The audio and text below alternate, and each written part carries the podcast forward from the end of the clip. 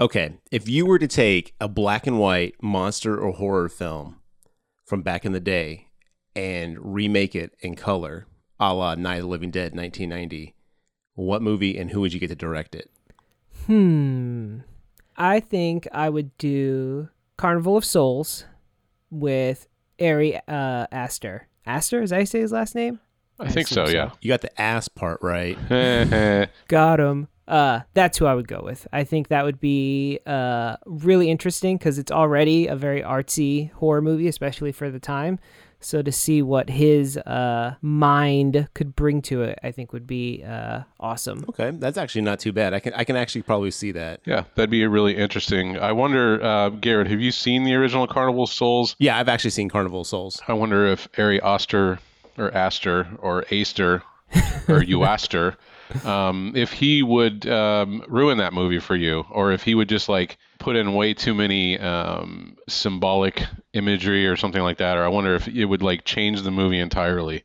There's a lot of symbolic imagery in the first one. So, I mean, I don't think it'd be too far of a leap. I think what we'd run into is like trying to make it visually artistic. Like, how much time would he spend on that? But at, at the same time, though, if you remember, there's a lot of scenes in that movie where she's just walking around like the Utah salt flats, and there's a lot of her like walking around that fucking abandoned amusement park. So, I, I think he'd do a good job with it. I don't know if I'd particularly love it, but I mean, I think he'd do a fine job with it. Yeah, it's already a kind of slow movie, so I think I think he would do really well. Um, and I think it could stand for a little bit more cinematography, uh, especially how the genre of filmmaking has evolved in the last 30 or 40 jesus 50 years this movie's old You're old. yeah i am old uh, but has this movie uh, you know have how movie making has evolved it would be interesting to see if there would be like a different take on that i, I would love to see that actually yeah, I like that. That's actually a really good answer. Now, are you guys aware that this movie was remade in 1998? no That means it's good. If you don't know it exists, um, yeah, I, I haven't seen it myself, but I just checked it out, and it's there's one that came out in '98 that says Wes Craven presents Carnival of Souls, directed by Larry Miller. Wow, Larry Miller. Yeah, I wonder how that turned out. I mean, it sounds like uh, someone's got a homework project, John. I feel like whenever it's more famous person presents, that is a bad sign. yes. Uh, it very rarely ends well. Yeah, absolutely. The fact that none of us have heard of this remake and uh, it was presented by somebody else, it's a completely forgotten remake. I'm sure it's going to be a five star movie. Mark, did you look at the poster for this film? Is it the one with the balloons and the people's faces in the balloons? yeah. Oh, I'm already scared. It's also only 85 minutes long. Ooh, that's not a good sign. Lots of strikes against this movie. One of us should watch it, or all of us should watch it. I don't know. we'll have to figure this out off air. Yeah. I decided to go a little different route with it. Um, you know, I've been watching a lot of Godzilla movies, as you know, and um, I would like to see maybe some of the more creature features or the giant monster kaiju movies remade that we haven't seen in a while. Um, one that I grew up watching with my dad was called Beginning of the End from 1957. I don't know if you guys are familiar with it. this one. It's when giant grasshoppers attack a metropolitan area. So these, I mean, they are scaling the buildings and just eating the bricks and mortar, and, and it's just, you know, one of those classic um, matinee style films, you know, like maybe like The Deadly Mantis or something like that, but it's a bunch of grasshoppers. I would love to see an updated take on some of those more ham fisted monster movies. There's also another one called Space Amoeba in 1970. That's a, uh, it's going to be one of them Toho picture type movies. It's about a giant squid that comes from outer space. um, and then if if I wanted to see something more in the line of the Godzilla universe, I'd love to see Rodan get his a standalone movie. He was one of the best parts of Godzilla King of Monsters that came out a year or two ago. So I would just absolutely love to see more of that giant bird pterodactyl monster on screen. I've actually seen um, all three of those, and let me tell you, they are good. I really enjoy those movies. Um, who would you get to direct the beginning of the end? So that's a good question. I don't know. So it's like who is kind of doing that style of movie? So the guy that did King of Monsters, Michael Dougherty, I think he did a pretty competent uh, job on that last Godzilla. I think I liked it more than the original uh, 2014 reboot. So somebody like him, but if we're looking for some kind of like obvious fit in movie, I don't know who in Hollywood would make that. And I definitely don't want somebody like uh, Mr. Transformers, uh, Michael Bay. You know, I would not like that route. So, do you guys have any suggestions on directors? Yeah. Uh, Roland Emmerich. that that would be interesting. I'd like to see what happens with that. Give that man a monster movie. Let him get to work. Maybe one of the lesser known ones. Like I could see him do the giant grasshopper one. You know, beginning of the end. I don't think I'd hand that man Rodan. but you know, he's he he has done so many of those into the world apocalyptic style. What is it? 2012. Yeah, all that shit. Independence Day. You know, he knows how to shoot uh, a epic film. Yeah. Okay, we'll get him for that one, and then we'll let Michael Dougherty do uh, a Rodan movie, and then maybe we'll just give it to someone in Toho to be like, please make Space Amoeba. Who doesn't need squids from space attacking Earth? You know what I'm saying? all right. What, what do you got, Garrett? What'd you come up with? So I thought about long, long and hard about this because, as you guys know, I want a very good werewolf movie, and we've had some good ones throughout time. Uh, you know, American Werewolf in London. We had uh, The Howling. I almost call it The Wolfening, but it's The Howling. um, but to be honest, if I'm if I'm thinking about a black and white old like horror monster movie that I'd like to like see redone with a modern person's take, I want it to be visually unique. I want it to be uh, kind of like you know John, like you had Ari Aster in mind for Carnival of Souls. Like you know he'll bring a very unique vision to that film. I want to see Rob Zombie do Haxan. Oh shit. The visuals and everything in that is just right for his like music video style craziness. Like think House of a Thousand. Cor- think think less Devil's Rejects and Three from Hell and more House of a Thousand Corpses. But with Haxan, I think he could do a dope ass interpretation of that. I would love to see that. I think that would be next level and like let him do some music for it and stuff like that. Bam, that's what I want. Now, if our listeners are not familiar with Haxan, that is a silent film from 1922 made in Sweden. Um, all about the uh, the wiles and the ways that the demons will trick your women into becoming witches. Um, it's it's really really fun to watch. Uh, just knowing that this movie is almost hundred years old at this point. Now, Garrett, are you going to make uh, Rob Zombie? Is he going to do a silent version of his own? Or are you going to add dialogue? Like, what are you thinking? Uh, you know, I don't want to step on the toes of a creative person because you know when you have a vision, you just have to go for it. I think I would leave that up to him. I personally would probably enjoy a silent version of it, just music. I mean, he can have lyrics in the music and stuff like that, but I think like a you know a long ass music video would be awesome. But you know, if he wants to, if he wants to put some dialogue in there, I, I feel like he could do it right. I don't think he'd he'd burden it down too much with a bunch of like excess plot that's not necessary. I think you might run the risk of having to feel like like a modern movie structure on this old movie that was more of like a beware, you know, more it was almost like a public service announcement against witchcraft, right? There is no like there's no central character in Haxan. It's just a lot of vignettes of like them flipping through this de- devil book and then the scenes kind of play out. So yeah, I man, there's a lot that, they could be done there, and but I would I kind of would not like it if there was like this is Jill, you know, she's gonna turn into the witch in this movie or something like that. Uh, maybe it could be like um, an anthology movie with each with a different director, yeah, doing a different vignette. Yeah, let a bunch of different like awesome like you know like Spike Jonze, let a bunch of like badass like you know music video directors just take a crack at like each section of Haxan and just do it as like a, a an anthology kind of like uh, PSA, if you will. Oh, that'd be rad, man. We could get David Fincher in there too. He used to do music videos before he went off and did Alien Three. Oh yeah, we got like Chris Cunningham who did all the fucking Aphex Twin videos and shit like that. Dude, could you imagine his section? Fucking get out of here. You know who else did music videos? Michael Bay. Get him in here. You know what? I was thinking about your when you said Michael Bay earlier, and I was like, I would love to see the beginning of the end done by Michael Bay because then we could get Joe the mute and the big like tough guy to be like bad boys and take on the uh, giant grasshoppers. All right, yeah, okay. I think we've uh, we've come up with some really good ideas here. Uh, we're gonna kickstart these. We're gonna put up an Indiegogo fund. Um, somebody at Rob Zombie, let us know uh, if he is interested, and we will get on these projects. And uh, Giant Grasshoppers and Haxan is coming soon to a podcast theater near you. I bet Haxan's uh, public domain, so really we don't even have to buy rights. All right. One hurdle down. Good point. One step forward, who's going to take two steps back?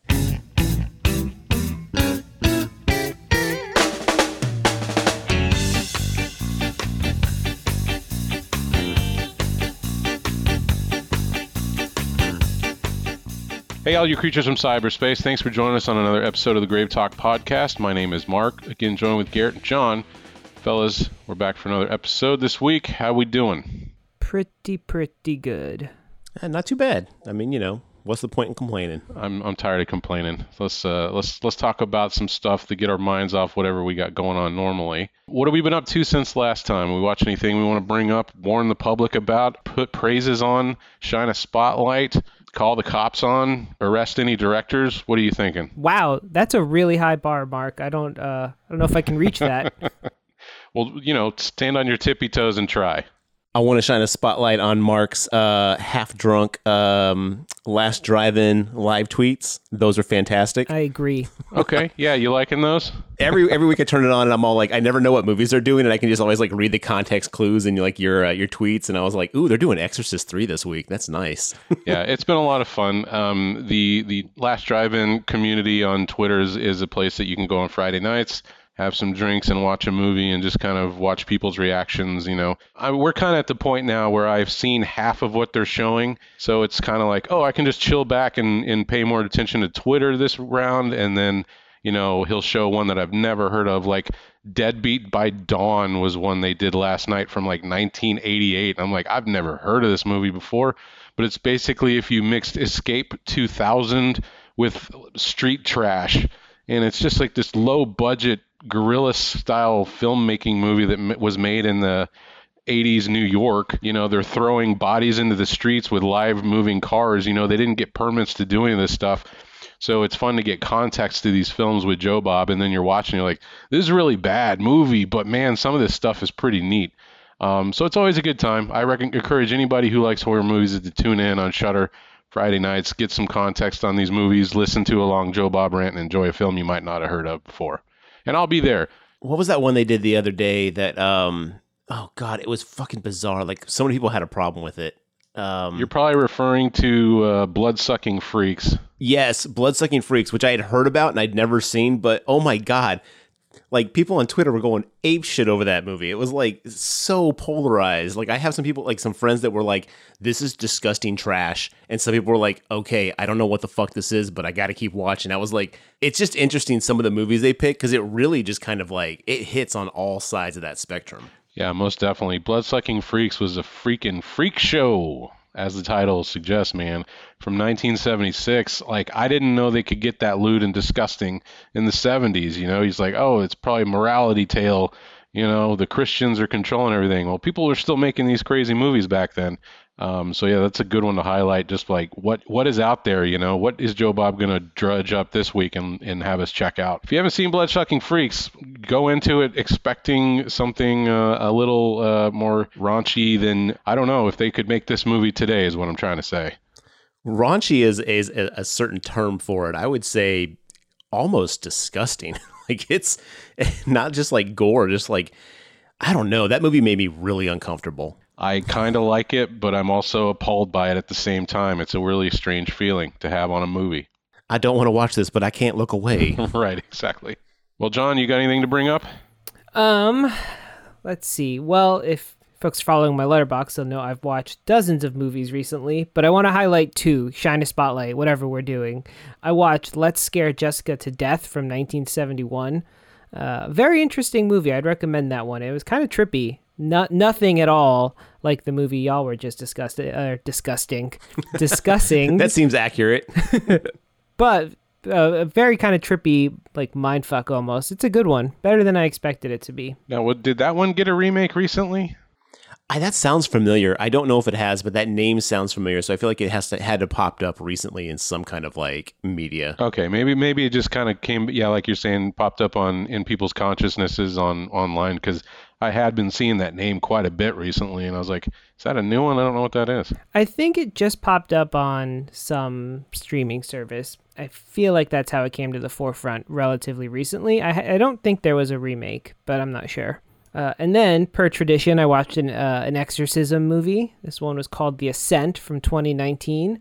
Um, and it was actually decent. I liked it. Uh, had a twist, which I did not see coming. Is much better than the general exorcism movies that are out there these days. So uh, if you're into, He was an atheist the whole time.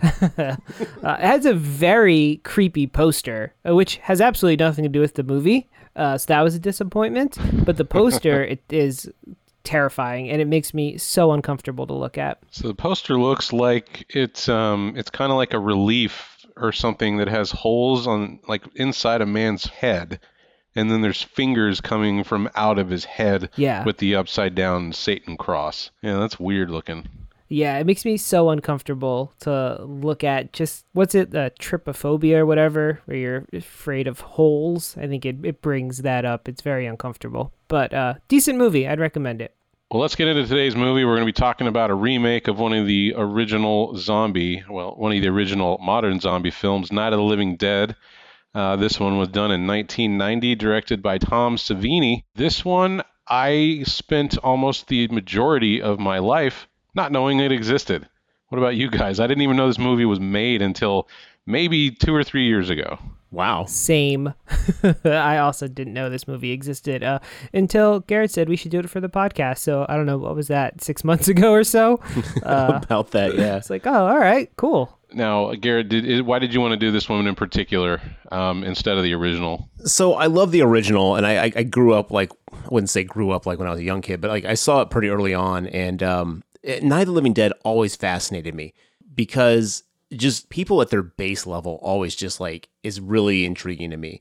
And I thought that movie for its time, and you know, it took me a while to kind of figure this all out. But you know, with subsequent watches, you know, it really is a great expose of like how people react and how people truly are and their natures and stuff like that. And I wanted to do it on the podcast because I we've done some other zombie films, but you know, 28 Days Later is its its own very unique thing. Girl with All the Gifts, a very unique thing. We hadn't really done any kind of like just standard in the middle of the road genre zombie films. This is a movie that not a lot of people have heard about, kind of like you guys experienced. You know, it's something that you may be slightly aware of, but you, a lot of people haven't actually seen it because they did colorize the original one at some point and they were releasing that. And I think a lot of people assumed these were the same things, but this was, I think, Tom Savini's like first directorial debut. You know, it's got Tony Todd in it, as I'm sure you're about to go through the list, but that man just, oh, I don't know why he hasn't won an Oscar. I love Tony Todd so much. Um, but no, I, I really wanted to do this one because I think it, it adds something a little a little more unique to the original. Uh, that ending is a little more fleshed out. The, the messaging is a little bit more um, on display. And some of the acting in it just really, really just hits home with me. So I don't know. I just kind of wanted to share it because, again, a lot of people I know have just never heard of this or have never seen it. So I just try to get the word out. We haven't done zombies in a while, and I think probably due to the fact that we collectively are just kind of exhausted with the zombie genre, right? We've said that before. It's not that um, they're not good movies out there, it's just so many of them, and it's so hard for these things to be original at this point that when they do come around, I'm more likely to pass on them, right?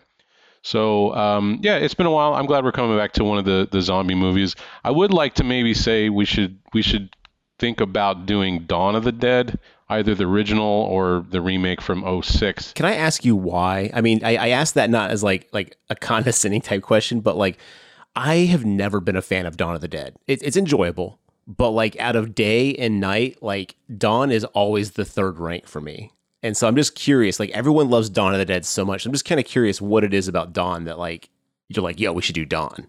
Out of the trilogy of movies, you know, I hadn't seen Day of the Dead until we did it for this podcast when we started this thing two years, two and a half years ago. Um, I'd seen Night of the Living Dead, right? But Dawn of the Dead is the one that I think I saw first. And I just, I like the idea of the struggle humans will have to work together, even when they have every resource available to them. Like, you know, in that movie, they go hole up in a mall, right? And they still can't get together, even though they are, you know, get their uh, wits about them without having some trouble between each other. And they've got every resource they could need in the mall, a gun shop, food, you know, it's all right there. And it still comes crumbling down around them. On top of the fact that it, it's the movie that takes place when we see a metropolitan city go to shit by zombie attack. Um, where Night of the Dead is, is secluded in the woods and it happens around one house. And then Day of the Dead, we're past the initial outbreak and we're at a military base, right? So this one's like right in the shit. I think I like watching the world collapse, the initial craziness. I'm a big fan of, of that kind of stuff. If I'm thinking of the right movie, right? Doesn't that open up with uh, the fast zombies killing people in their bedroom? Yeah, in the remake, yes. That, that's fair. That's fair. Yeah, I'm always just curious because I mean I know a lot of people tend to gravitate towards that one because it was the first one they were exposed to. So I was just curious, you know, if there was more to it than that. Because talking to people about like why they like certain movies, because I like some shit movies, so I'm always just curious, like why people gravitate towards a certain thing. Here's a fun fact: I've never seen the original uh, Dawn of the Dead. I've seen the remake like five times, uh, but I've never seen the first, like the original. Oh wow, the feels are totally different. They feel very, very different. Is it still slow zombies? Oh yes, yes. It's Romero, Romero's zombies tend to, I think, through every single one of them, including um, Land of the Dead. They're all the slow moving zombies. Am I right, Mark? Yeah, you're right on that. I'm a fast zombie guy. Yeah, it wasn't until the remakes that we start seeing like fast zombies to kind of ratchet up the tension and stuff like that, which I don't have a problem with. I just think you know. Um, Dawn, the original Dawn, as opposed to the remake, relies more on kind of like as Mark said, the the interactions between the characters and um, the bigger concepts. As the newer one, while it deals with that stuff, um, also has the ability to rely on like gore and kind of like actiony scenes and stuff like that that we didn't really get in the first one. So I agree with you on that. All right, well, here's who we got in this one the 1990 Night of the Living Dead remake. Uh, this one is going to be starring, as Garrett mentioned, Tony Todd as Ben, Patricia Tallman as Barbara, Tom Towles as Harry Cooper, McKee Anderson as Helligan Cooper, William Butler as Tom, Katie Finneran as Judy Rose, Bill Moseley as Johnny, and Heather Mazur as Sarah Cooper. All right, here's what the box of the 1993 UK release has to say about this remake. Fun fact this movie didn't get released in the UK until 1993. For whatever reason, took three years to get across the pond.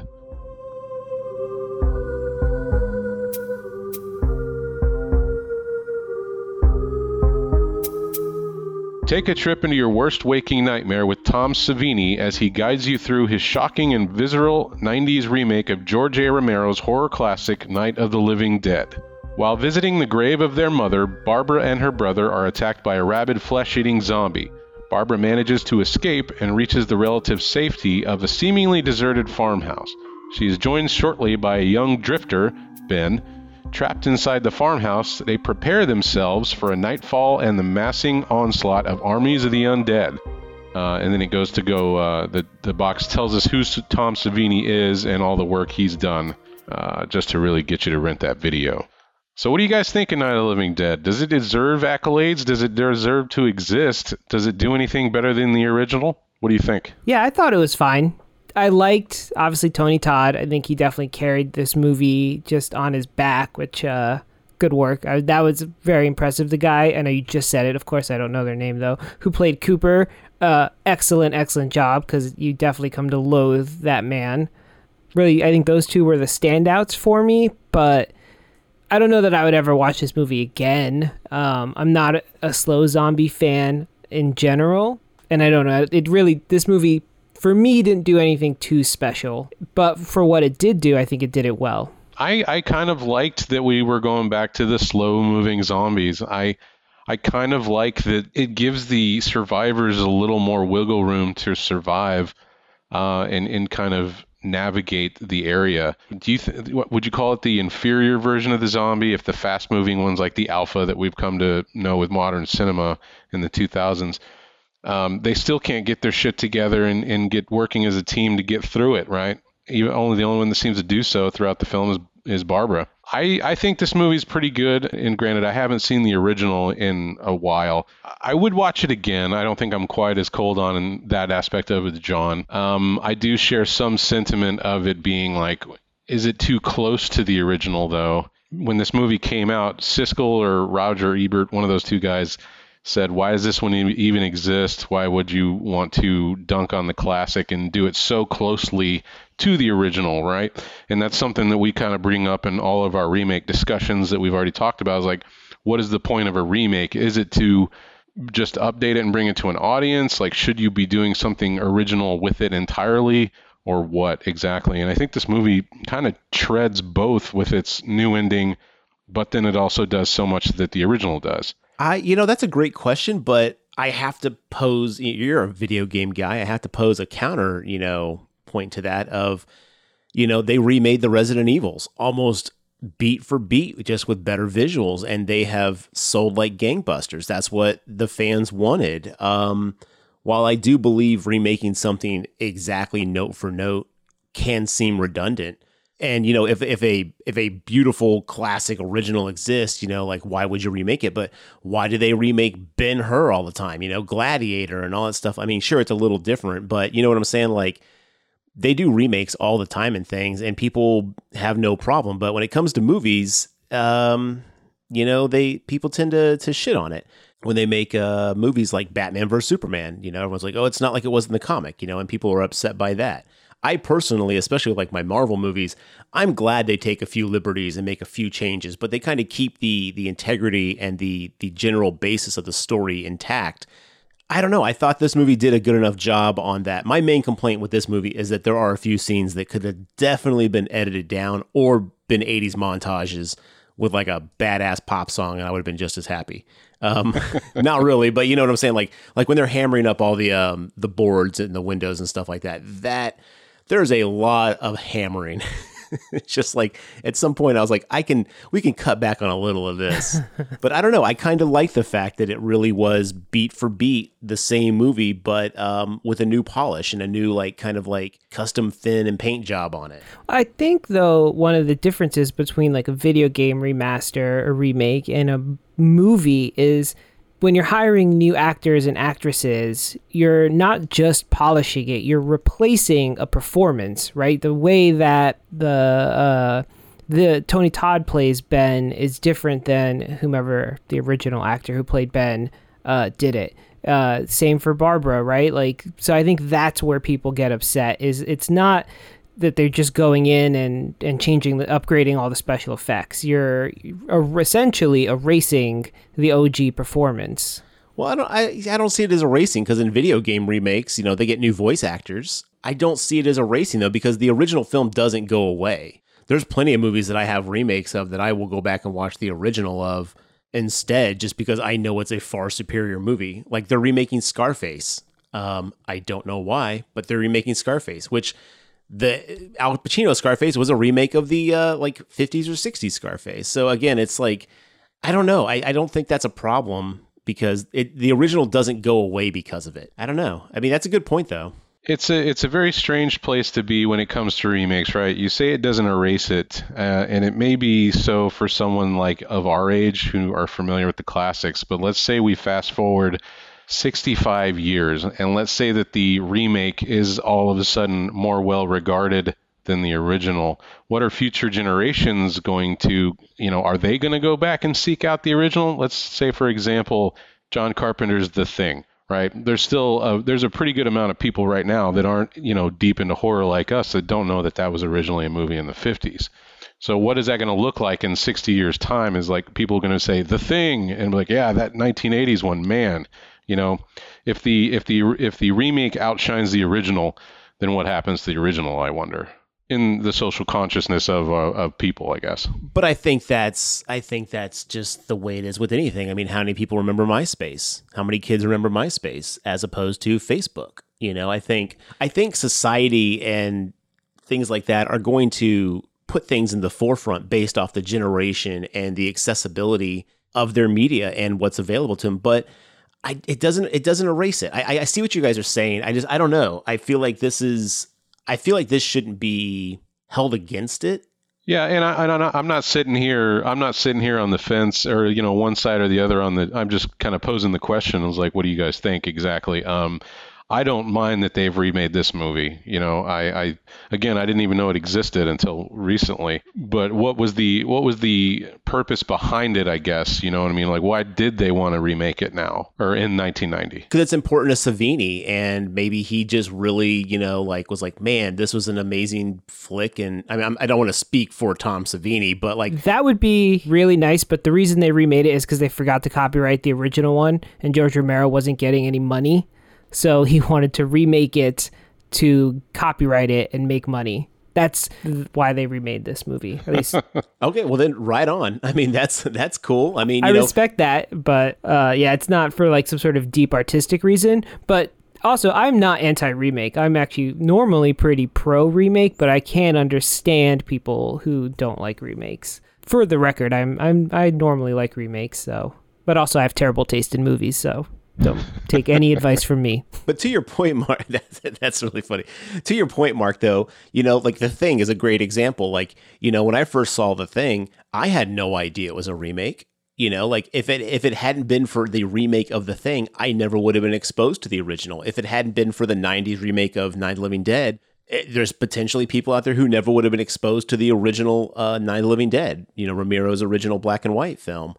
Um, so I don't know. I think they have a time and place. I think it depends on how you handle it. Like I personally like the modern remakes of Dawn of the Dead with the fast zombies, and I love Ving Rhames, but like I really don't like that movie. I think it does a disservice to Dawn of the Dead, but it doesn't take away. But it also may have exposed people like, oh, well, I saw this, it was okay. And then like, oh, what's this original one? And they may see that and be like, yo, this is the shit right here. This is this is where it's at. So I don't think it's a bad thing. I think it just has to be handled with. I, ha- I think it has to be done by people who have a love for the project. Um, a really good example that is, and this is going to be very controversial to you guys, I know. uh, Rob Zombie's Halloween. Um, while it does some very different stuff, he does completely remake Halloween into that movie. I think that he went into that movie like just loving that franchise. You can you can tell that he cared about it. So when he remade it, he really did like put the effort in. I feel like Dawn of the Dead was a very studio film, the the remake, and it just lacks some of that. I don't know. It's it's a really it's a really good question. I think that everyone has to kind of you know. I think it has a, a purpose, a positive, and potentially negatives if handled incorrectly. Yeah, I think there's a lot to be unpacked when it comes to remakes because you've got studios who want to make money, you've got artists who's got a vision. Um, John was touching on a little bit, and we could have easily dumped into the cynical side of the remakes. It's just like it's just a cash grab, right? What was RoboCop 2014 or whenever the hell that came out? Nobody even fucking talks about that one. Or the um, the Arnold Schwarzenegger "Get Your Ass to Mars" remake, Total Recall. These were terrible remakes that nobody talks about. Uh-huh. They're just like RoboCop, for example. I you know that is a five star movie. I just rewatched it, and that movie's still incredible. And then when they brought RoboCop into Mortal Kombat 11, guess which RoboCop it is? It sure ain't that lame black plastic version from the 2014 film. I'll have you know that Total Recall remake was actually pretty decent. okay. I never I never saw it, but um well like Judge Dredd, they remade Judge Dredd and man, I'm glad they did cuz that new Judge Dredd, even though I'm not a Dredd fan, like was fucking pretty hardcore and awesome. I was like it's a really well done movie. Yes. I wish they'd make a sequel to that so badly. That fucking Dredd movie was legit. Yes, Karl Urban's Dredd is incredible. It just depends on how it's handled and how it's done, and I think. Though, though I don't think Dredd is a. Re- now we're really getting into the weeds, but I don't think Dredd is a remake. It, Dredd isn't a remake of Judge Dredd. It's a different take on the source material. It's its own separate story. Okay, yeah, you're right. You're right. Uh, that's that's fair. Mark, to your point though, RoboCop definitely was a remake of the original movie. Yeah, that was trash. That scene where they hold that kid looking right at that dude's crotch is so weird. I just can't. I just can't get over how they framed that. It's just like he's just, "How are you doing?" And the kid's like, "Hi," and he's like just staring right at RoboCop's crotch, and I'm like, "Guys, pan up or down. This is weird." Very strange. And just to remind our listeners, I fell asleep in the remake. That's how great it was. totally and did. I am super in love with the original film. I forgot about that. That was awesome. I'll just say this one last thing to kind of wrap us back into the actual movie we're talking about. Um, I think it also has to a lot to do with the viewer, the individual viewer. How close to your heart do you hold that property that's being remade? That's really going to affect your opinion on one way or another on a remake. For instance, I love RoboCop. Um, once I found out it was the black costumed RoboCop, I was like, I'm already out. Like you guys have already changed too much. You're killing my baby. Vanderhoven, get back in here and fix this RoboCop. yeah, I mean, I think things could be bad remakes, but good film. Uh, that RoboCop is neither. It is a bad remake and a horrible film. What were they thinking? Welcome back to Cop Talk. yeah, hey, listener, if you take anything away from this episode, is that remake is trash. Don't watch it. I love it. That's the that's the one thing you should take away from this episode is the RoboCop remake was trash. All right, well, let's talk about what we're here to talk about 1990s Night of the Living Dead. This one on Rotten Tomatoes is sitting at a 68% with the critics and a 68% with the audience. It's mirror imaged. Um, 64,171 folks have uh, weighed in on that. Now, that has to be a modern score. I can't imagine it would have been a 68 in 1990. Yeah, didn't this do really bad? Yeah, did you guys see the numbers on it? I think, um, according to Wikipedia, the budget was 4.2 million and it made 5.8 at the box office. Uh, that is a bomb, I believe. That would qualify as a bomb. Well, I think it I think it bombs if you don't make your money back, right? Well, there's that uh, that secret equation that everybody talks about, which is like you got to double the budget because of advertising campaigns and everything. Hmm. Okay. Interesting. Yeah, I think it flopped pretty much. You had already talked about Siskel and Ebert both hated it, uh, and I, I'm pretty sure contemporary reviews were brutal. So let's kick this one off. This one gets started with um, a very, very like like we were saying, it, it kind of mirrors the the original a lot. That we've got Barbara and, and was it Johnny was uh, Moseley's character in this one? Yep. Johnny. They're on their way to visit their father's gravesite at the request of the mother. And it sounds like maybe the dad had passed away recently enough that the mother was sending their children off to do like a, a very reoccurring visit because Johnny's just kind of like, why are we doing this? We just were here like a week ago or something like that, right? Yeah, no, it definitely comes across that way. I don't know the exact time frame of the uh, the death and the uh, the family dynamic, but um, yeah, Johnny's definitely kind of like, ugh, we're, we're doing this nonstop, and Barbara is very much feel.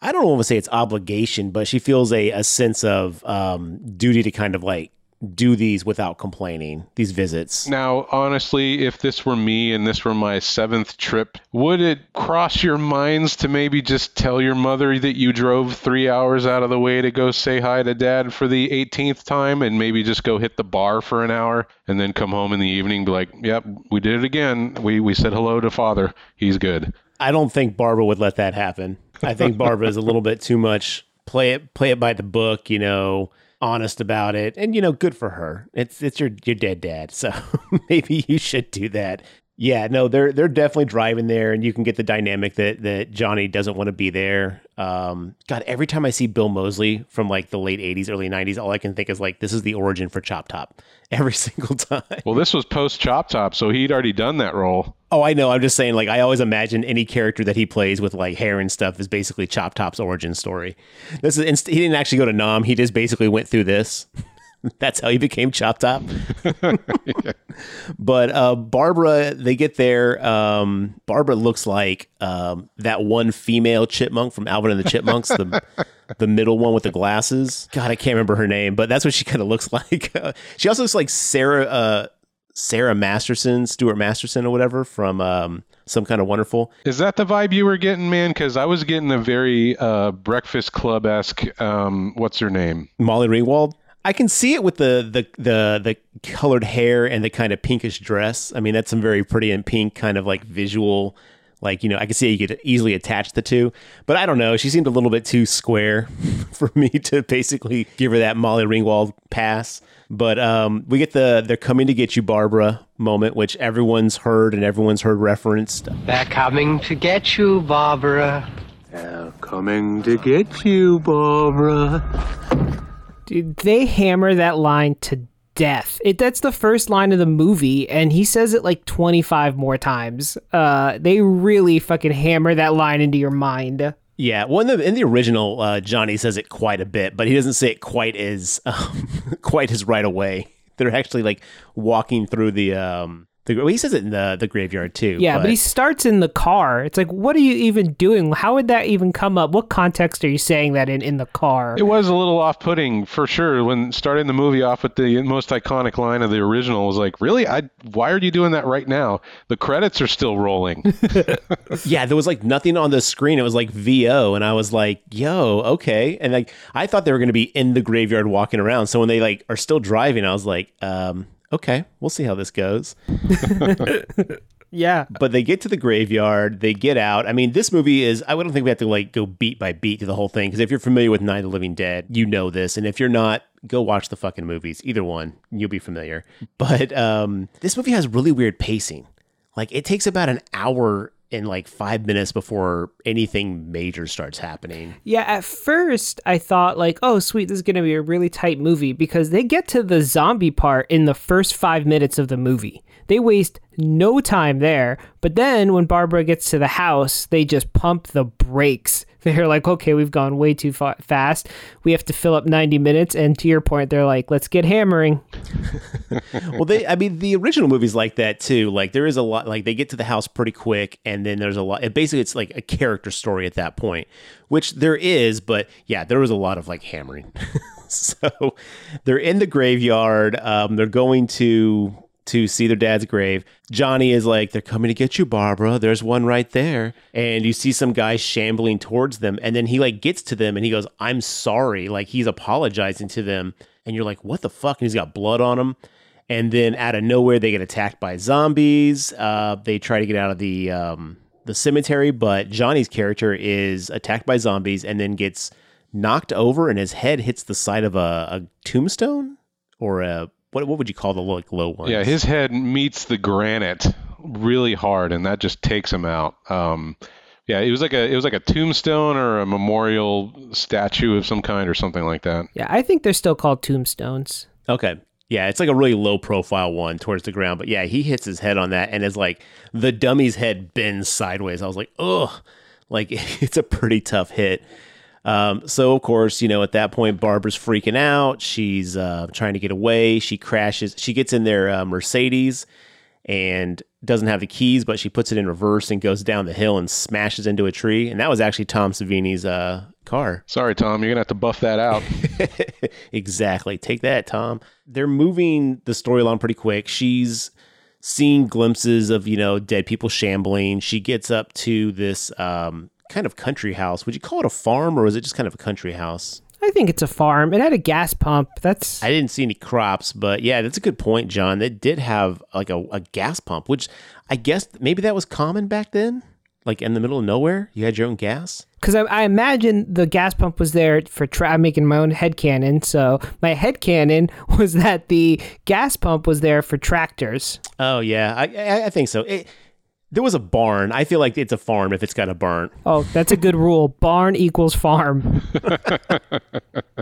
I got a barn. You saying I live on a farm? Yes, that is what I'm saying. That's the rule. It's it's it's official now. Oh, okay.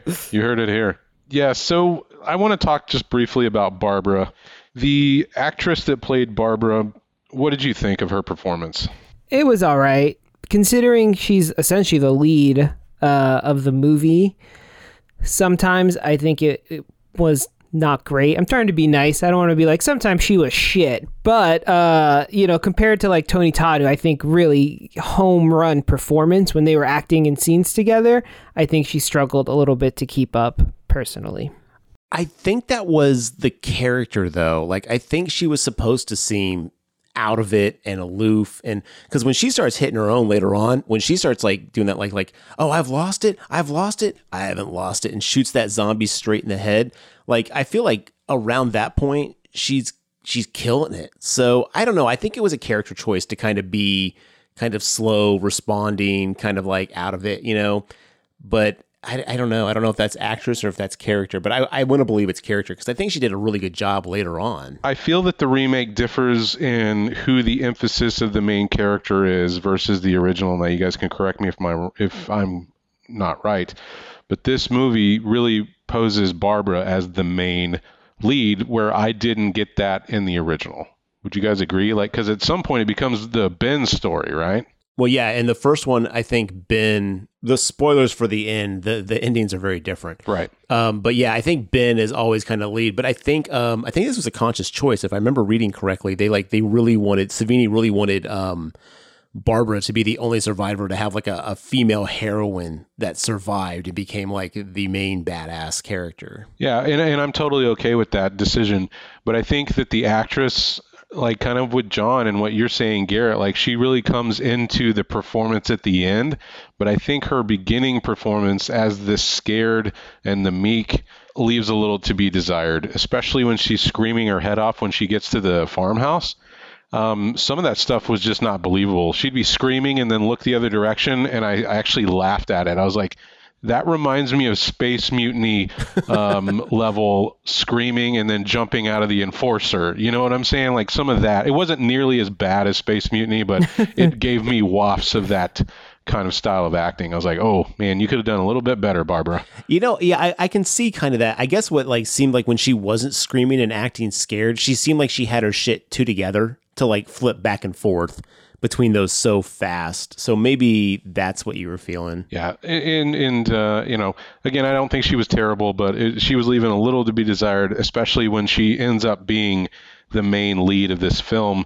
When Tony Todd, as John said, is just delivering one of his best performances, I think.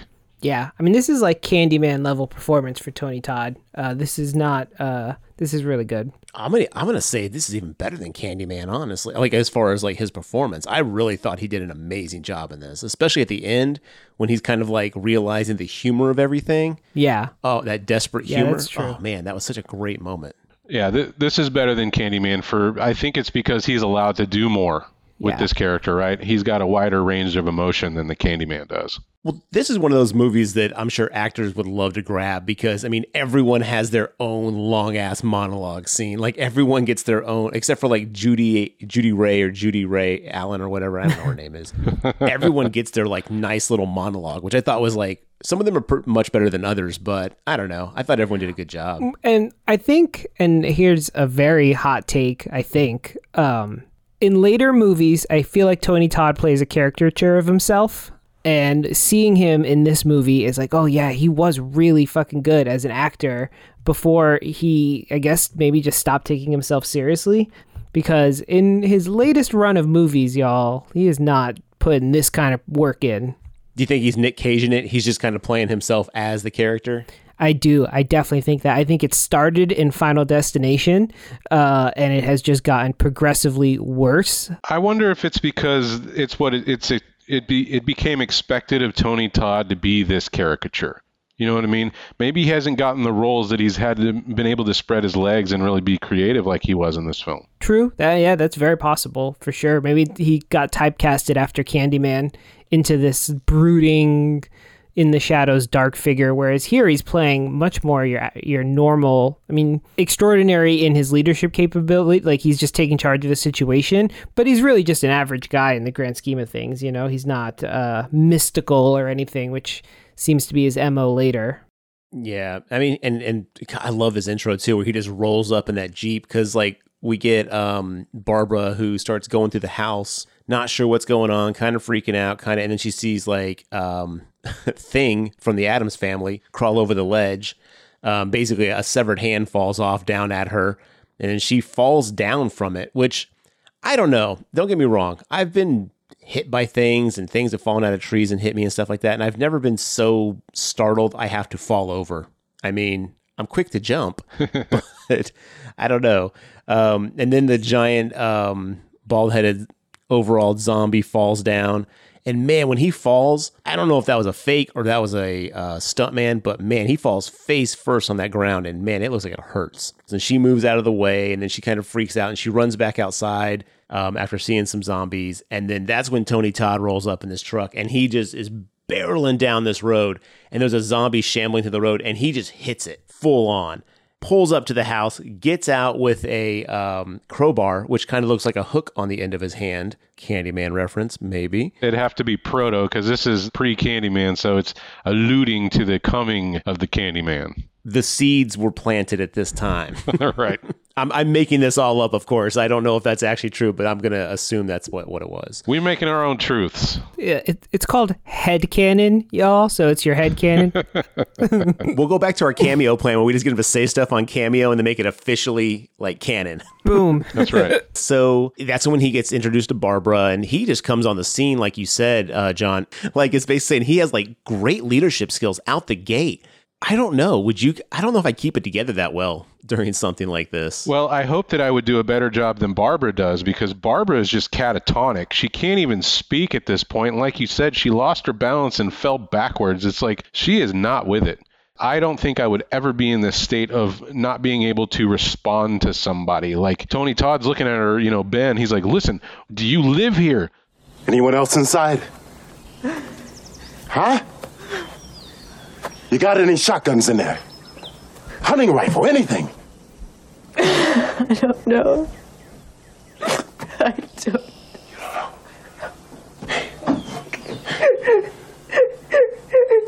don't know. Hey, hey, hey, come on! Come on! Come on! Come on! Come on! Come on!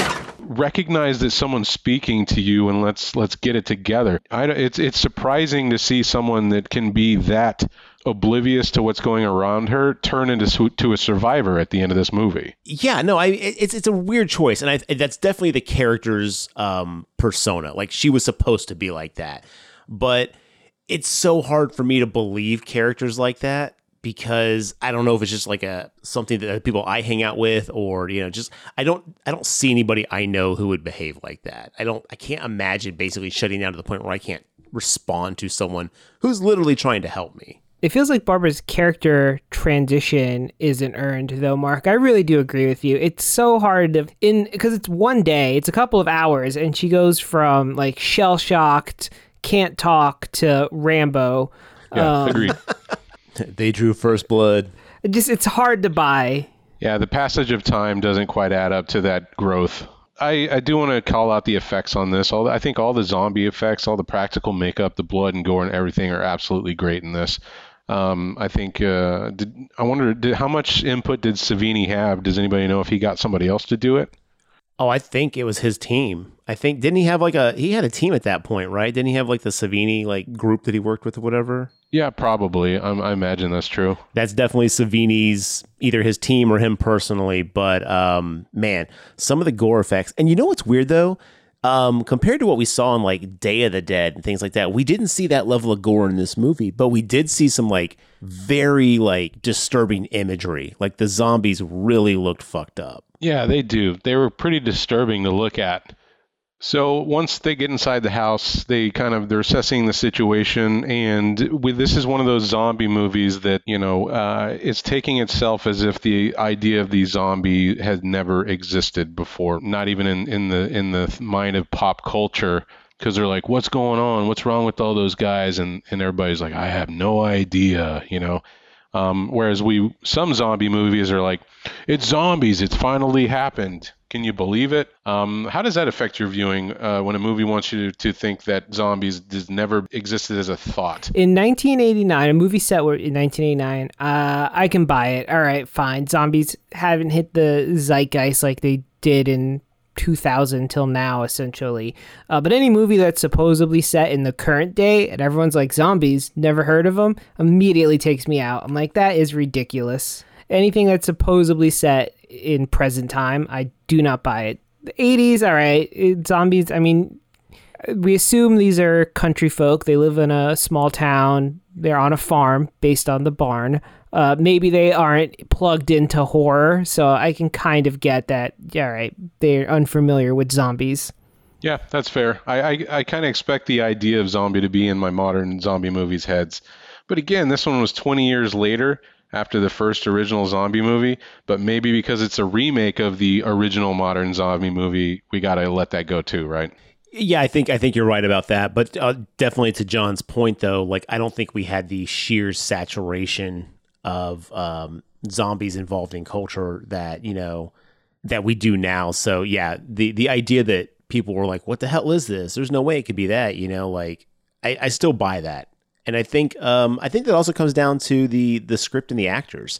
You know, because I could easily see watching a movie that takes place in 2020 where someone's like, "What the fuck is this?" You know, like, "Oh my god, I think they're dead." No way. What? What? You know, like, but it, it has to be sold really well, and that's a hard. It's a much harder sell when something's so commonplace in pop culture and you know society. So, you know, I think I think all sides of that are accurate. But I, I'm I'm with John. I'm with Team John on this one. I think it's much harder to do that nowadays without being like, "Get the fuck out of here." What is a devil? I've never heard of this creation. Tell me more. You know what's weird? People probably know about zombies more than they know about nuclear bombs nowadays. Like if you think about that, like kids and stuff like that, they probably are more familiar with like a zombie apocalypse than a nuclear holocaust. Yeah, you're right. That's pretty fucked up when you think about it. Yeah, people know more about a fictitious potential apocalyptic event versus one that we've already unleashed on the planet. So on that note, let's get back to, to zombies. sure. John, um, at this point in the film, we're we're just introduced to all the the rest of the characters throughout, right? Some of they're all hiding out in the basement. Yeah. Wh- who are these characters that we meet at this point? we meet the Cooper family, uh, Harry Cooper, the villain of this film, Helen Cooper, very nice lady, and their daughter Sarah, who was uh, ill, quote unquote ill. Turns out she was bitten by a zombie, uh, and they are hiding that fact. These people are zombie bite hiders. Um, and we meet uh, Judy Rose, as Garrett has mentioned, and Tom, who I believe are the OG owners or related to the OG owners of the house. Yeah. Now, if if they'd seen any zombie movies before this, they would have just capped Sarah immediately because they know she was going to turn. True. But again, they don't know what's happening exactly, so that's not something that would make sense in this context of the film. That's the one thing in zombie films nowadays. Like you said, it's hard for me, to, like you guys, to imagine people not knowing what a zombie is.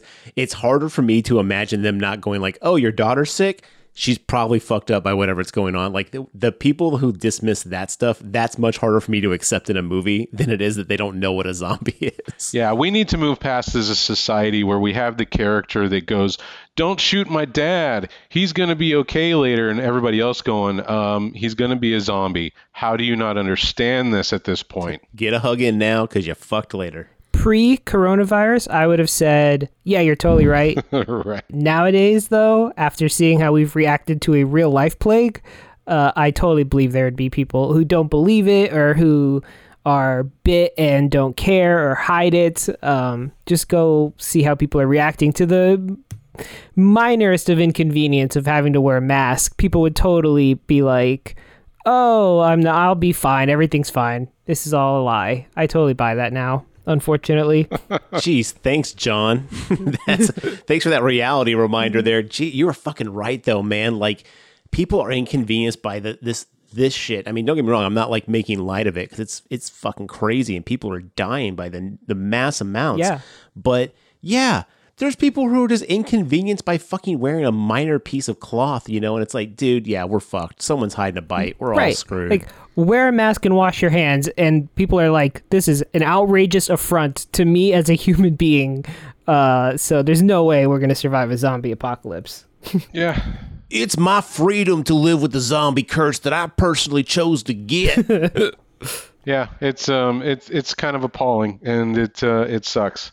Just wondering, like, oh, how do how do people carry these viruses back into a country of people not affected? Well, it's that mentality of like, well, whatever. I gotta I gotta get home. I got I got a 8 p.m. meeting on Tuesday. I can't miss it. I don't care if I'm infected with the zero T virus or whatever. You know, they don't give a shit. That's the problem with Raccoon City. yeah, just give them some hydroxychloroquine. They'll be fine. Eat it by the handful. God, people are dumb. So we're introduced to a a, a, a power struggle. We've got our alpha dogs fighting. Um, Harry Cooper wants everybody to go downstairs. Ben is upstairs saying, "No way, Jose. We're going to be safer up here. Why would we want to cage ourselves in if this shit gets too bad? Why would we want to have no escape?" Um, I'm going to side on Ben's side of things at that point. I mean, why would you want to put yourself in a position to just get boxed in and killed?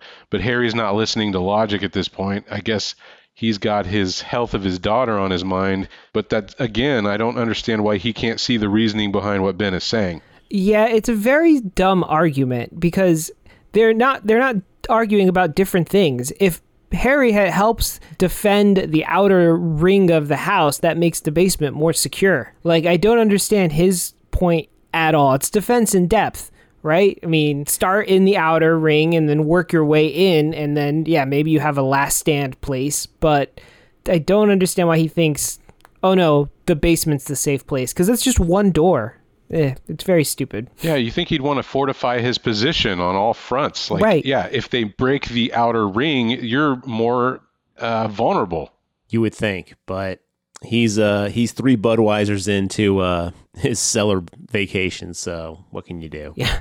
And to make sure we extra despise him, he's also a wife beater and a, just an all around dick. yeah, his wife is like, we should help them because, you know, more people can help us out. You know, we should like, you know, and he's like, why I yada? And then he like kind of slaps her when she's like, I'm going to open the door and go help him. He's like, no, you're not. Yeah, he just, be- I mean, right out the gate, we know we're not supposed to like this guy. But there is a point later on, though, when he goes and gets that TV and he's bringing it downstairs. Do you guys really think he was trying to take that to the cellar? Yes. Yep. Okay. All right. I was curious because hundred percent. I think he was uh, he was all in it for himself only. He didn't give a shit about anybody else's survival. He wanted still to be able to pipe that news in. Uh, but once Ben caught him taking the TV down, he came up with the excuses. I was just bringing it down so everybody could watch it. It's like, no, you weren't, dude. Nice try. Well, he says he's like, I'm not. I wasn't taking it to the basement. You can't get any reception down there. I wouldn't. You know, we couldn't have been able to watch it anyway in the cellar. So, like, I was just bringing it down here. But I think that's a lie because they get radio reception in the cellar, as we see later. Do we need to get into the science of radio versus television waves? Oh, I I think if you could get radio waves, you could at least get some basic TV waves. Also, Harry's just a dick. He's just taking the TV so other people can't have it. So that they'd have to beg him for the TV. That's his whole thing. The whole movie, he's like, they're gonna come beg me for help, and they're gonna be asking to come in here, and we're gonna say no. He's uh oh fuck from Watchmen. It's a power play. Yeah, it, it, it's exactly what it is. He's not willing to help unless it's his plan. He's the one calling the shots. He's the one in charge of the the survival mission, and because he got outvoted by everybody who's staying upstairs, he's not going to have any part of it. He's going to let everybody else do the work, and he's going to do nothing but stand around and drink that Budweiser. To to Ben's uh, discredit, though, I feel that there was a couple options that Ben should have made some different decisions here too. Oh, without a doubt. So the plan is to board up all the windows. If you haven't got that yet, they board up the windows for 32 hours of the movie. um, they're going to try to find some keys or and get this truck gassed up so everybody can make a run for it to an, another location. But currently they're stuck. They have no way to get out of here. Um, as we mentioned, these zombies are the slow-moving variety. Uh, there's multiple opportunities for these survivors to get out there and do what they need to do before all the horde of them start showing up. That's part of my uh, issue with Ben's leadership here is it would have made way more sense to go get that gas when there was like one or two outside rather than waiting till nighttime when all of them show up. And Barbara makes that point like a couple times. She's like, "Look, they're slow moving. We can literally walk past them now while there's only like 3 or 4 of them." Like you can tell he's listening to her, but like I don't think he's he's hearing her, but he's not listening to her. And cuz he's like, "Yeah, but you know, they get like 5 or 6 of them and we're in trouble or you know, like and it's like but no, like Barbara calls it. She's like, if we go now to get that gas, there's only a few of them. We can get past them with a gun. And then Ben's like, nope, nope, seen that happen, not going to risk it. You know, he, he kind of just completely shuts it down. And then much later, it's it's far worse situation. They don't even try the Shaun of the Dead defense of just blending in. Well, this was 1990, man. Yeah, and th- because it was 1990, this movie seems to have a very current modern theme of you know a lot of the movies being na- made now kind of have this and I hate to use the term because I don't mean it negatively but a feminist agenda or or the idea that you know men aren't willing to listen to women uh, that a lot of movies are, are really hammering home in a lot of these more modern films. This was doing it uh, 30 years ago and I think it does a really good job. It made its point across, at least to me, when so many movies just really have to prop that idea out in front, where it's more important that the, you're getting that idea at the cost of maybe good writing. You know what I mean?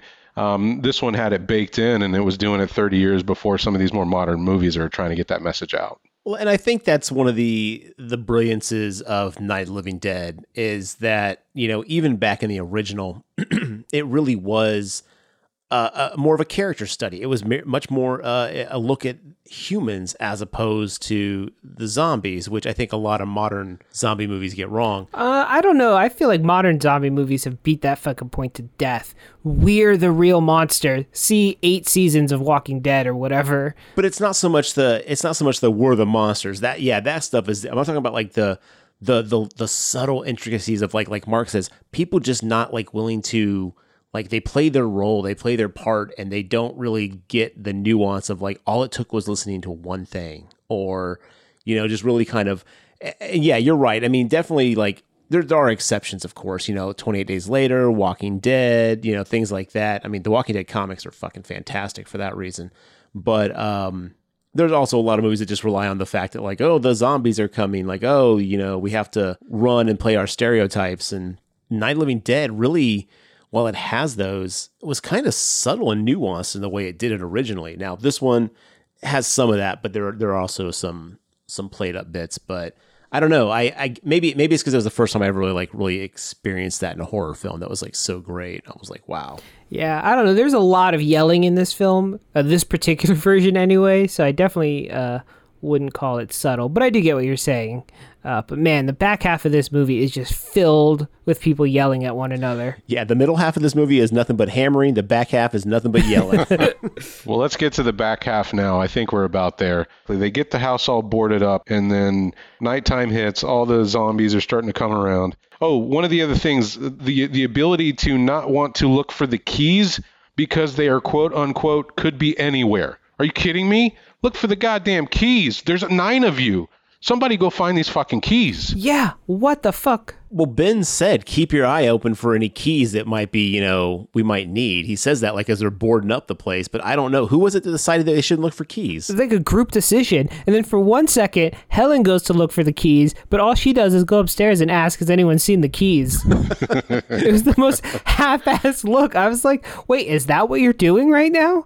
Uh, and then like a zombie attack happens and it distracts her. But like that was her great idea was to go ask them if they've seen the fucking keys. Like, lady, if they'd seen the keys, they wouldn't still be here. Yeah, if and to to uh, to the viewer, if you don't know what we're talking about, they're, they're trying to find this gas pump key. It- the, the gas pump is apparently locked down across the farmyard, and they got to have these keys to open it up and then fill up the truck so they can get the hell out of there. Now, it seems to me if that is such an essential part of the plan, we should stop just waving our hands, going, "The keys could be anywhere." Like, no, that should be priority one, if not priority two, after the windows. Get the goddamn keys.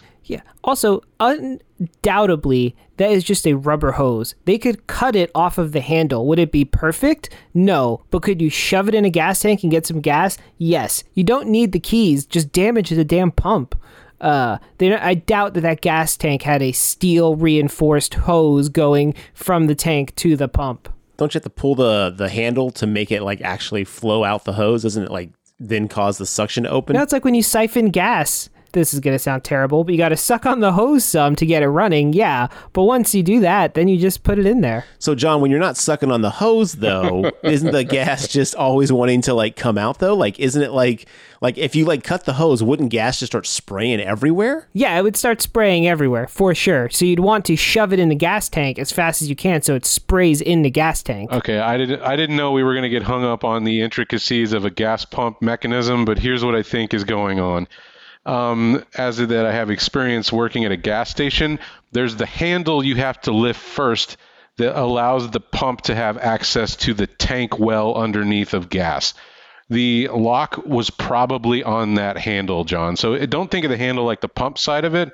It's the lever that allows the gas to come out of the ground. Uh, That was probably the lock that was locked down. Okay, okay. So people can't steal your gas. Got it.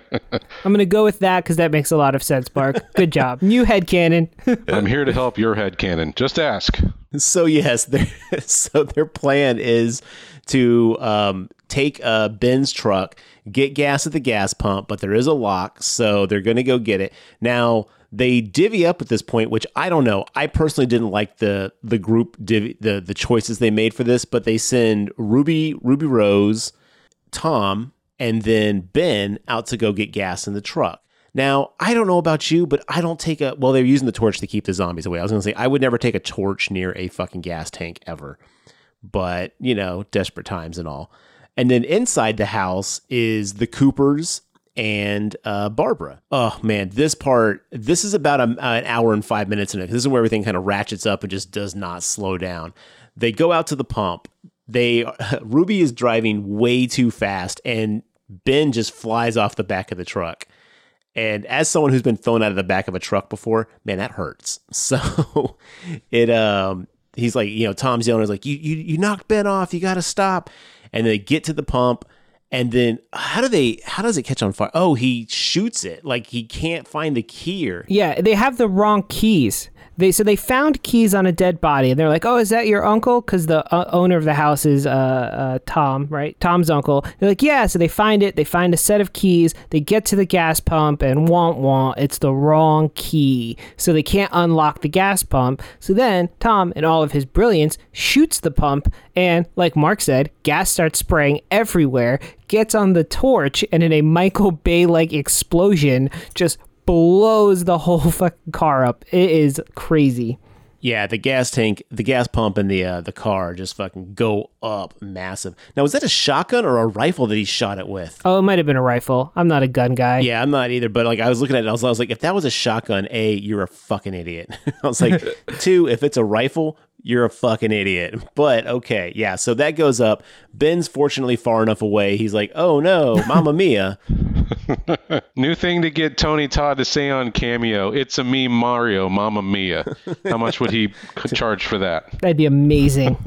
So he runs back to the house, and inside, at this point, zombies are trying to get through, and they have bu- kind of busted through and grabbed Barbara. And Cooper, at this point, just what refuses to help her. Right? She's like getting attacked. He's such a dick. Well, they're having a fight about the rifle. She's dying, and he's like, "Give me that gun. I want the gun." He's like way more focused on getting the gun than helping Barbara at all. That's right. Cooper wants the gun because that puts him in the in charge of the power dynamic, and then he can call the shots. Which, God, he's a fucking idiot. At this point, uh, Tony Todd comes back to the house, and we're burning through a lot of stuff. There's a there's a, lot of amazing monologues and character interactions that really make this movie just brilliant. Tony Todd runs in, sees this, helps out uh, Barbara, Ben, and um, Cooper start getting in a fight. Oh yeah, that's when Sarah comes, and we see that uh, Cooper's daughter is now a zombie, and Ben and Barbara are like, "Dude, you got to do it. You got to kill her." And uh, Cooper's like, "No, no, I, I can't." I really respected the fact that they were like, dude, we don't want to kill your daughter. Like, we're giving you the opportunity to do this. Like, no one wants to have to do that, but at the same time, like, at least they didn't just straight up cap her. They're kind of like, this is your your thing. Yeah, and then Sarah kills Helen, bites her. Helen's just screaming like, "My daughter!" Ah, gets totally bit, dead. Off she goes. Sarah runs upstairs. Ben goes, is like, "Fine, I'll take care of this." And this is where they get into like a Wild West shootout. Yeah, because Cooper won't shoot uh, his daughter Sarah, who's clearly a zombie who's heading right for Ben and Barbara on the ground. And Ben's like, dude, you gotta do it. You gotta do it. And then he pulls out a gun to do it himself so they don't get bitten by a zombie. And Cooper shoots fucking Ben right through the shoulder. Barbara starts screaming, which I completely understand. I don't blame her for that at all. Tony Todd's like firing back and then hits um, Cooper on the stairs. Cooper runs upstairs. He retreats to the attic. Ben goes into the cellar. Barbara shoots Sarah and leaves. This is where she's like, all right, fine. I will just go back to plan A that I had three hours ago, which is just walk to the city. Ben goes, so he's shot now. He goes, he's in the basement and he's like listening to the radio or whatever. And they're like, oh, our, our uh, safety stations have been overrun. Don't go there. And then he finds the gas key in the cellar where he had been fighting to not go the whole time. Dun dun dun. I think Tony Todd deserves crazy accolades for this this moment. He gets down in the cellar and he locks it up and he kind of like starts chuckling to himself because he realizes the irony of now he's locked in this cellar, which is where he didn't want to be. And as he's sitting there listening to all this stuff play out over the radio, he looks up and sees the key that's labeled super clearly gas pump. So, yeah, if they had spent three seconds looking for keys in any of the rooms, they would have found this gas pump key. um, You know who I blame for all this? Helen. She was going to look for the gas pump key, didn't even start looking in the room she was in. Her great idea go upstairs, ask people, got Ben killed.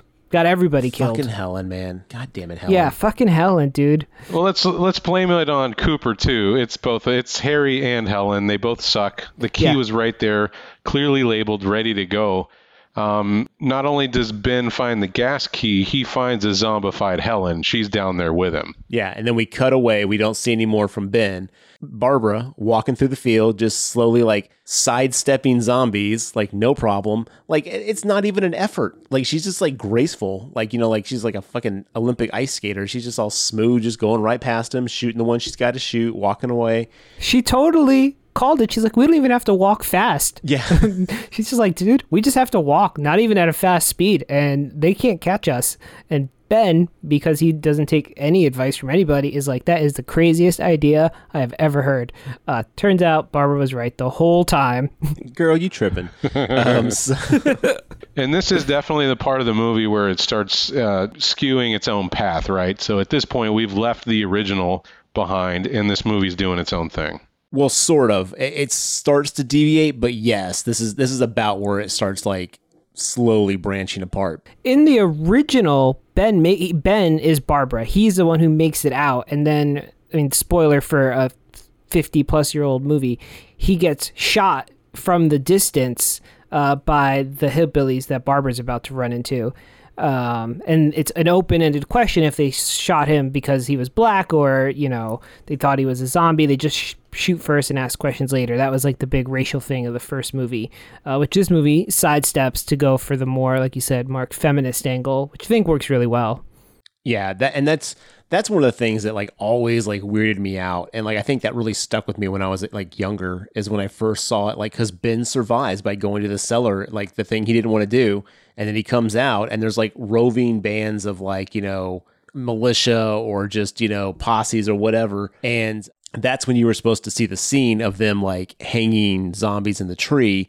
And then he emerges from the house and then yeah they're like over there. And then like they look and then you hear gunshots. And so then they basically have like um, an interview where they're like you know like hey you know what's going on? They're like oh yeah well they're dead. They're all messed up which is like my favorite line from this movie. And that's the original and then the sequel barbara ends up like falling onto a truck bed full of dead zombies and then she gets confronted by a bunch of dudes and i'm gonna be honest I was really worried this was going to get super rapey at this point in the movie. Yeah, Me too, agreed. dude. They were looking at her so weird. I really thought that's where the movie was going too. I was like, oh, she's gonna have to fight her way off of these rapey good old boys, and I was like, oh man, movie. I don't know if I'm ready for that. yeah, it was like I was like I've been through enough. I do not need to see her like survive all this just to basically have a bunch of dudes like go at it. I was like, "Oh god, please no." But she like elbows the guy who's holding her and then they're kind of like they kind of respect it. They're like, "All right, cool. You're alive, you know.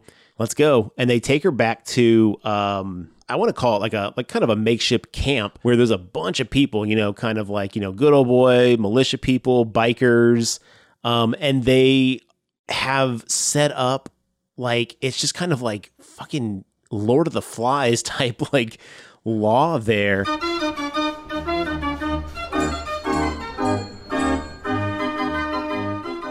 It's like a, a fair. It's like the state fair for zombies. There's all kinds of zombie games. People are hanging from trees and you can do target practice. They have zombies fighting each other. I wouldn't be surprised if off campus they or off camera they had zombie races, zombie, you know, uh, rides.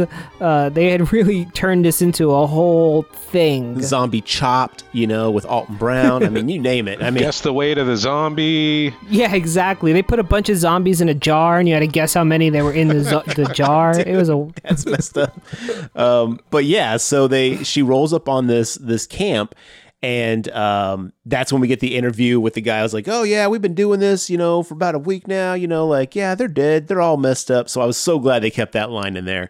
And then she's looking around, and she's it seems like she's checked out. Like like oh my god, she may have finally lost it, you know. But then she makes a comment, the the social commentary of like they're us and we're them basically meaning we're we're just as bad as they are and they're just as bad as we are you know in all aspects. And someone's like what'd you say? And she's like nothing.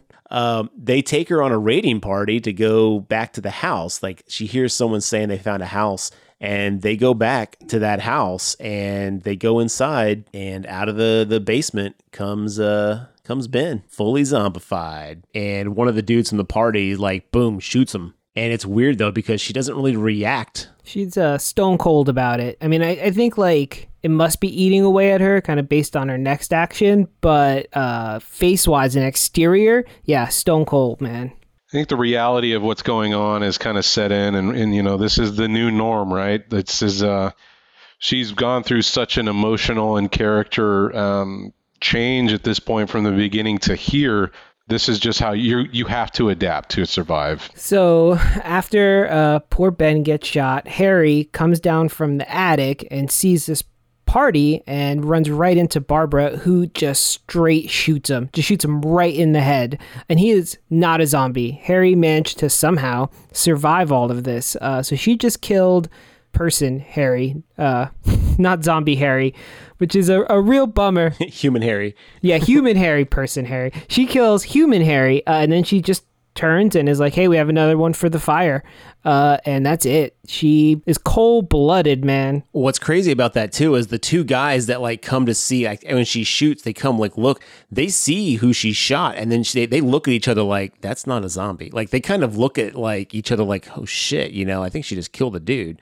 Which kind of goes into her her demeanor because when she's at that camp earlier, watching all the people like just be monsters about everything. She's smiling and laughing, and then when people are looking at her, and then when they like look away, she like goes back to like being like sad and conflicted. So it's like it's really weird because before that she's kind of like oh, kind of faking it to make it, and here it's almost like at that moment it's the full switch to this is the new norm for her, which is really fucking crazy. Let's put yourself in Harry Cooper's shoes for a moment. You were just a giant dickhead for the last, I don't know, 82 hours during the whole building and, and uh, putting the boards on the windows scene. You really expect Barbara not to shoot you in the head? Because when he came downstairs, he rounded the corner and he's like, "Oh, great, you came back for me." And then she just blasts him in the brain. I was like, "Dude, if I saw somebody else who was getting attacked by zombies through a window and I didn't help her and I went and grabbed her gun and then I fired several rounds at her, I would run the other direction. I'd be like, "Oh God, she's back. I'm fucking out of here." You know what I mean? Yeah, he's very clueless. He is through and through. He's a, like a classic, I think, narcissist. He only thinks about himself and how everything in the universe must be for his benefit. And so, yeah, when he saw Barbara, he was like, sweet, you know, rescue party. Barbara was like, sweet, I get a chance for some of that awesome, awesome revenge. Uh, and does not hesitate, man. It's awesome. Yeah, I don't know. Like I I feel like she also kind of has that like she blames Cooper for that whole situation too. Definitely. I think she thinks it's his fault that Ben is the zombie, which it is because he shot him. Yeah, he did shoot Ben. So like to be fair, but at the same time it's like I think she also has this like weird kind of detachment from the situation of like like kind of like you guys mentioned earlier like if we had just done what I said, we probably could have fucking avoided this. You think you think a narcissist of his level would have some sort of self-preservation instinct? Uh, Barbara is the opposite of self-preservation, and he should have known that immediately. Yeah, the ending of this one, I mean, I definitely the the ambiguity and like the kind of racial like aspect of the first one was a very unique, interesting kind of like moral, like holy shit, you know, kind of thing. I think this ending though is much more impactful. I mean, you definitely lose some of the, the racial aspect of it, which is you know was very important at the time. But in this one, I think like watching her really kind of like live out this whole like holy shit, you know, like it is it's fucking chaos and that's just the way it is and like really kind of like almost come to her own of like, well, I made it because I wasn't these assholes, you know, is just really I don't know. It it's it fills me with that same sense of like uneasy kind of like I'm not sure what I'm it makes me feel like I feel like when I watch a Spike Lee film. Like I'm just not sure what I'm supposed to feel right now, you know? Hmm. Yeah, no, that definitely makes sense. So that's it. That's Night of the Living Dead, 1990.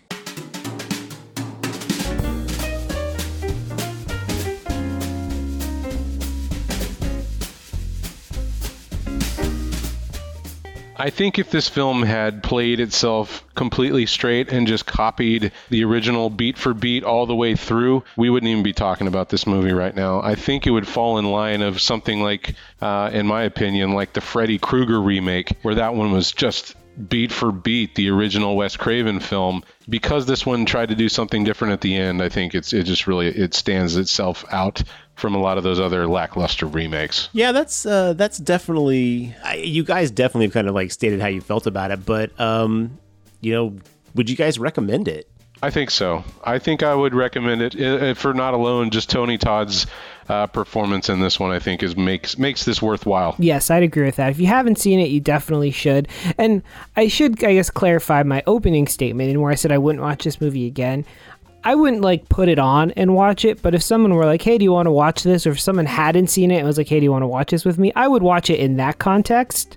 Uh, it's not like unwatchable or anything. I just don't th- see myself ever thinking like, "Man, I could really watch the 1990 Night of the Living Dead remake." Like, I don't think it's an idea that'll ever pop into my head, to be honest. That that's fair. Um, again, this is one of those movies I own, and um, when I feel like watching an old school zombie movie, uh, my go to zombie movie, of course, is 28 Days Later. But like, if I want to watch an old school zombie flick, it's usually Night of the Living Dead. And I gotta be honest, like, I, I go between which one I put on. You know, sometimes I'll put on the uh, the old you know black and white one, and sometimes I'll put on this 1990s one.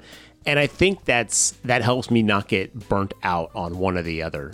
But I think that also works because they are so similar that I don't feel like I'm missing out or I feel like I have to watch the other movie. You know. Yeah, that makes sense. And I think it's really going to come down to the uh, individual viewer's exhaustion level of the zombie genre. I think John's not going to throw this one on or any other zombie movie for that matter because we're just kind of tired of the genre as a whole. You know, who's to say in 10 years' time, maybe there won't be the exhaustion that we have now, and they'd be like, man, what is one of the good zombie films? I bet somebody is going to say the remake Night of the Living Dead. I think that will come up in conversation because there's a lot of bad zombie films. Um, I think this is one of the better ones. I'd agree with that. It'll be interesting to see where in, in time, because I mean, this this film does feel really forgotten, but no one really references this '90s remake, and I wonder if that's just because they're not uh, aware of it, or if it's because it really is, in some people's minds, the the inferior of the two. But um, yeah, it'll be interesting to see how this movie ages. There's a lot here that that amplifies the original, and there's a lot here that also kind of like is left out of the original. But again, I think that's because it's very much a product of its time. I, I think this one, this one may even even now be starting to be turning around in the public consciousness. You know, back then they didn't like it. I think people are starting to come around to it, and I think that's only going to grow as time goes on.